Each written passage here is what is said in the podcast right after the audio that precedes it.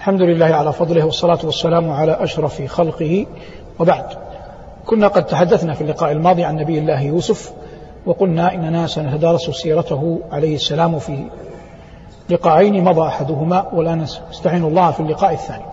قال ربنا وجاء إخوة يوسف فدخلوا عليه فعرفهم وهم له منكرون. هو أنت اقرأها يعني كحدث من باب كيف أن الله جل وعلا جعل جدب الديار قدرا لأن يأتي ماذا؟ إخوة يوسف. وإلا لو لم يكن هناك جدب ديار ونقص في الميرة ما احتاج إخوة يوسف أن يخرجوا من أرض فلسطين إلى أرض إلى أرض مصر. لكن جدب الديار عم. فلما عم تسامع الناس أن هناك رجلا عادلا يعطي الناس على قدر حاجتهم ولا يبخس في كيل ولا ميزان.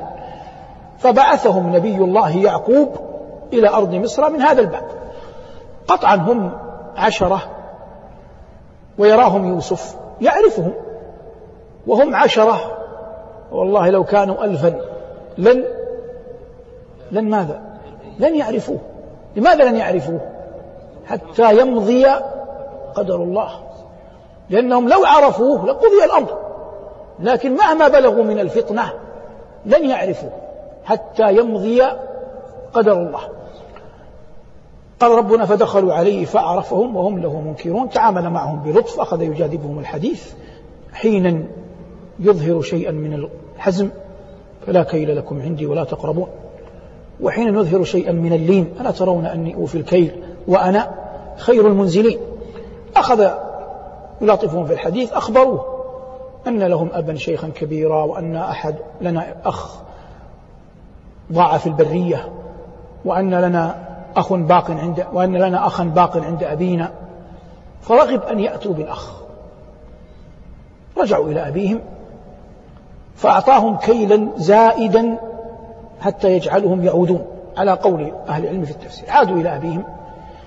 قال الله ولما فتحوا متاعهم وجدوا بضاعتهم ردت إليهم. قالوا يا أبانا ما نبغي. هذه بضاعتنا ردت إلينا ونمير أهلنا ونحفظ أخانا ونزداد كيل بعير ذلك كيل يسير. يسير معنى أن الملك يقصدون يوسف لن يضره أن يزيدنا كيلا ذلك كيل يسير. قال لن أرسله معكم حتى تؤتوني موثقا من الله.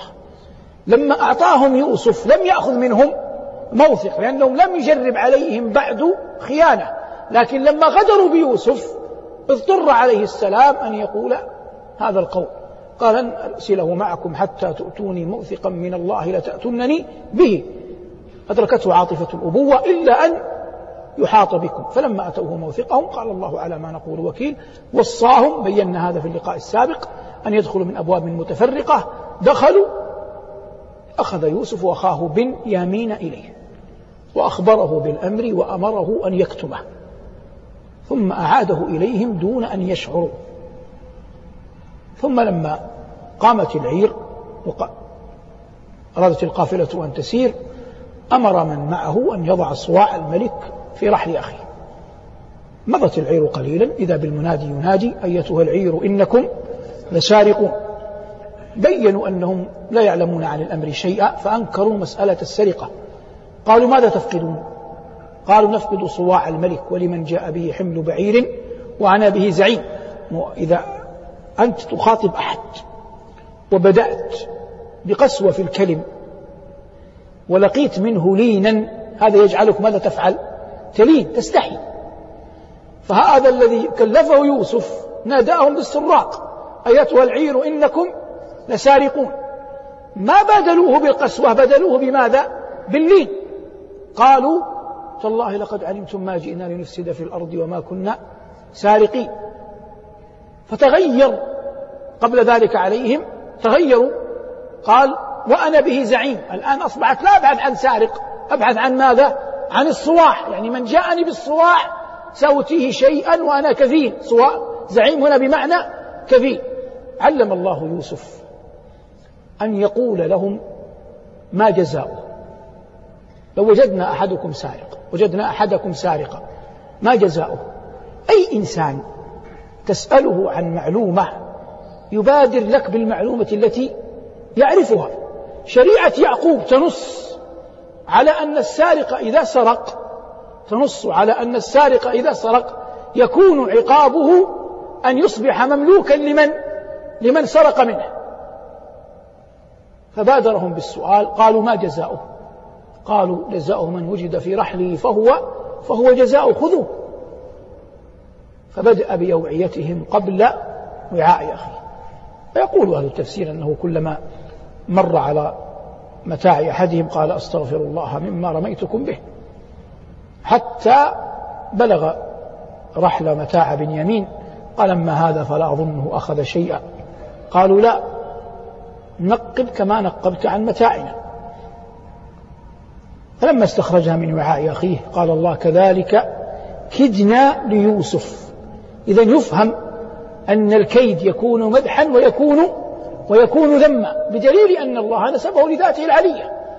كذلك كدنا ليوسف ما كان ليأخذ أخاه في دين الملك إلا أن يشاء الله. وفوق كل ذي علم علم لا يوجد أحد. يعلم كل شيء إلا من إلا الله. والله يعلمك شيء ويغيب عنك أشياء. يقولون إن قتادة بن دعامة السدوسي رحمه الله. هذا كان أحد الحفاظ الكبار. جلس مرة يحدث. فتعجب الناس من حفظه. فقال له أحدهم ما أعظم حفظك يا قتادة؟ قال والله ما نسيت شيئا قط. ومضى يدرس. فلما قام قال يا غلام أين نعلي؟ ماذا قال له الغلام؟ قال نعلك في رجليك. نسي أنه لبسها. فأراه الله ضعفه وعجزه قبل أن يقول لن ينال أحد علما وهو يظن أنه سيعلم كل شيء. محال.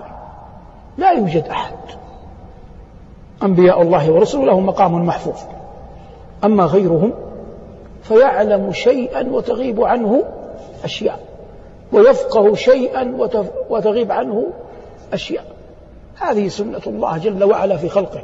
النقص فطر بنو آدم على أن يكونوا ناقصين. مهما رأيت أحدا مهما بلغ في نظرك هو ناقص شعرت أنت أم لم أم لم تشعر؟ في العلماء وفي وفي غيرهم وإنك تقف أحيانا على مسائل يقول بها علماء جلاء تعجب كيف قالوها. كما يقف الناس على بعض أقوال قالها علماء أو دعاة فيعجبون كيف قالوها لكن لا يضر هذا ولا هذا لأن النقص كتبه الله جل وعلا على على عباده. الإمام مالك رحمه الله يقول ومن نفر من عرفة قبل الزوال قبل غروب الشمس من نفر من عرفة قبل غروب الشمس إلى مزدلفة فلا حج له. وتعجب رجل أثر إمام من أئمة المسلمين ألف الموطأ يقول كلاما مثل هذا. قال ابن عبد البر وهو من أئمة المالكية قال ولا أعلم أحدا يعني من العلماء وافق أبا عبد الله في هذا لكن ليبين الله شيئا من النقص في بعض في بعض عباده. نعود. قال الله فوق كل ذي علم عليم. ذموه سكت. فأسرها يوسف في نفسه ولم يبدها لهم. قال أنتم شر, شر مكانا والله أعلم بما تصفون. سعوا معه. الله عب جاء القرآن عظيم في اللغة. قال فلما استيأسوا منه خلصوا نجيا يعني أخذوا يتحاورون لوحدهم. ماذا يصنعون؟ الأب الأكبر الأخ الأكبر رد إليه شيء من رشده أبى أن يعود حياء من أبيه. ارجعوا إلى أبيكم فقولوا يا أبانا إن ابنك سرق وما شهدنا إلا بما علمنا وما كنا للغيب حافظين واسأل القرية التي كنا فيها والعير التي أقبلنا فيها وإنا لصادقون. رجعوا وأخبروا أباهم زاده الجرح جرحا. كان يوسف أصبح بنيامين ويوسف والأكبر. لكنه بقي متوكلا على ربه يا بني يذهبوا فتحسسوا من يوسف وأخيه. ما الذي جعل يعقوب على يقين أن يوسف حي؟ الرؤيا. من الذي رحمه بالرؤيا؟ الله. محال أن يصبر إنسان على شيء لا يعرفه. قال الخضر لموسى وكيف تصبر على ما لم تحط به خبرا ماذا تفهم من هذا؟ تفهم عبارة سيقولها يوسف في آخر الأمر وهو أنه إن ربي لطيف لما يشاء. فالله قدر على يعقوب أن يفقد يوسف. أين اللطف؟ عجيب اللطف في الرؤيا. كلما تذكر الرؤيا عظم رجاؤه وأمله أن يرى أن يرى يوسف. ولهذا قال علماء السنة لا ينفك لطف الله عن عن قدره. لا ينفك لطف الله عن عن قدره. إن ربي لطيف لما يشاء. إن ربي لطيف لما يشاء. هذه قالها يوسف في الأخير في آخر الخبر. المقصود أيها المباركون ذهبوا دخلوا على يوسف. قالوا يا أيها العزيز إن له أبا شيخا كبيرا.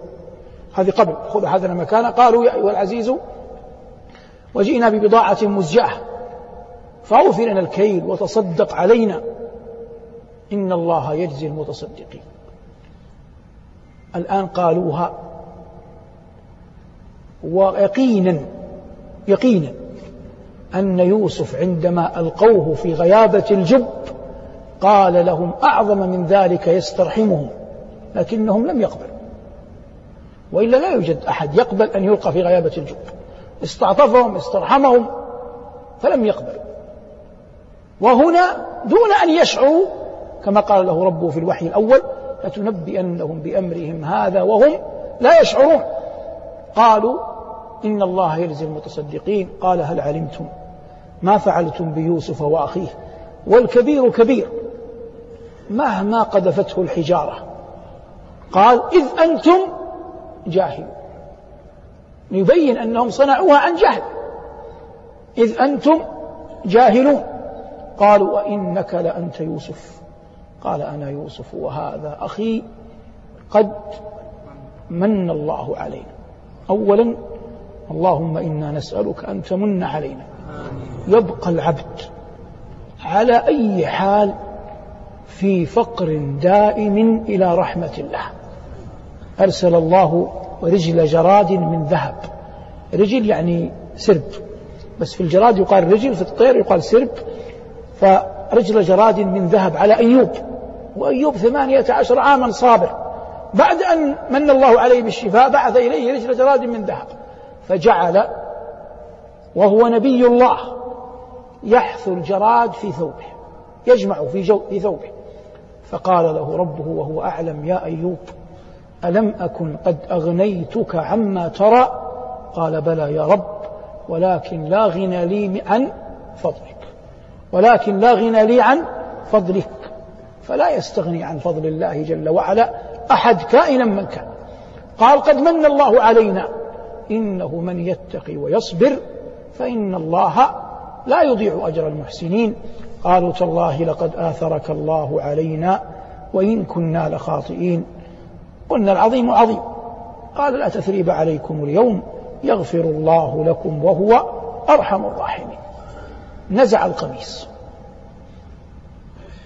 ما أحزن أبي في سالف الدهر قميص بقدر الله سيفرحه القميص. إذا هذا القميص لا يملك ضرا ولا نفعا.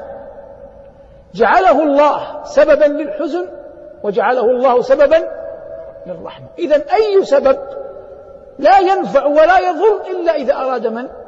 إلا إذا أراد الله. اذهبوا بقميصي. هذا فألقوه على وجه أبي يأتي بصيرا. وأتوني بأهلكم أجمعين.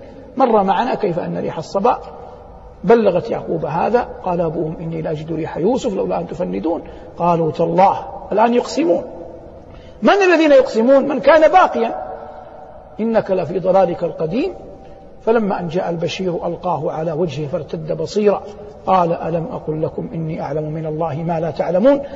قدموا على أرض مصر. أي يعقوب عليه السلام ومن معه قال الله قال ادخلوا مصر إن شاء الله آمنين. قالها تبركا. ورفع أبويه على العرش واختلفوا هل هو أبوه وأمه أو أبوه وخالته والعلم عند الله. ورفع أبويه على العرش وخروا له سجدا أي تحية تعظيما. وقال يا أبت هذا تأويل رؤياي من قبل قد جعلها ربي حقا وقد أحسن بي إذا أخرجني من السجن وجاء بكم من البدو من بعد أن نزغ الشيطان وكأنه شريك في المسألة وهو منها براء لكنه الأدب بحضرة من؟ عجيب بحضرة أبيه. كون الوالد يغضب على أبنائه مقبولة لكنه أدبا مع أبيه لم يرد أن يسيء إلى من؟ إلى إخوته. من بعد أن نزغ هذا من البر. من بعد أن نزغ الشيطان بيني وبين إخوتي. قال ما حررناه سلفا إن ربي لطيف لما يشاء. ولطف الله هو ما خفي من قدره مما لا يظهر للعبد بادي الرأي. ولله جل وعلا على عباده ألطاف لا يعلمها إلا إلا هو. والخيرة دائما وأبدا فيما يختاره الله. والخيرة دائما وأبدا فيما يختاره الله. إن ربي لطيف لما يشاء. إنه هو العليم الحكيم. ربي قد آتيتني من الملك وعلمتني من تأويل الأحاديث. فاطر السماوات والأرض. أنت ولي في الدنيا والآخرة. هذا تضرع نبي صديق. أنت ولي في الدنيا والآخرة توفني مسلما. قيل معناها أختم لي بالإسلام. وقيل إنه تمنى الموت وأستبعده. توفني مسلما وألحقني بالصالحين. وانظر لم يزكي نفسه. كما قال سليمان بعده وأدخلني برحمتك في عبادك الصالحين. توفني مسلما وألحقني بالصالحين. وأخبر الله نبيه بعد ذلك أن هذا من أنباء الغيب. التي لم يكن لك ولا لغيرك أن يصل إليها إلا بعلم من من الله صلى الله على محمد وآله ونتابع في اللقاء القادم والحمد لله رب العالمين إن شاء الله.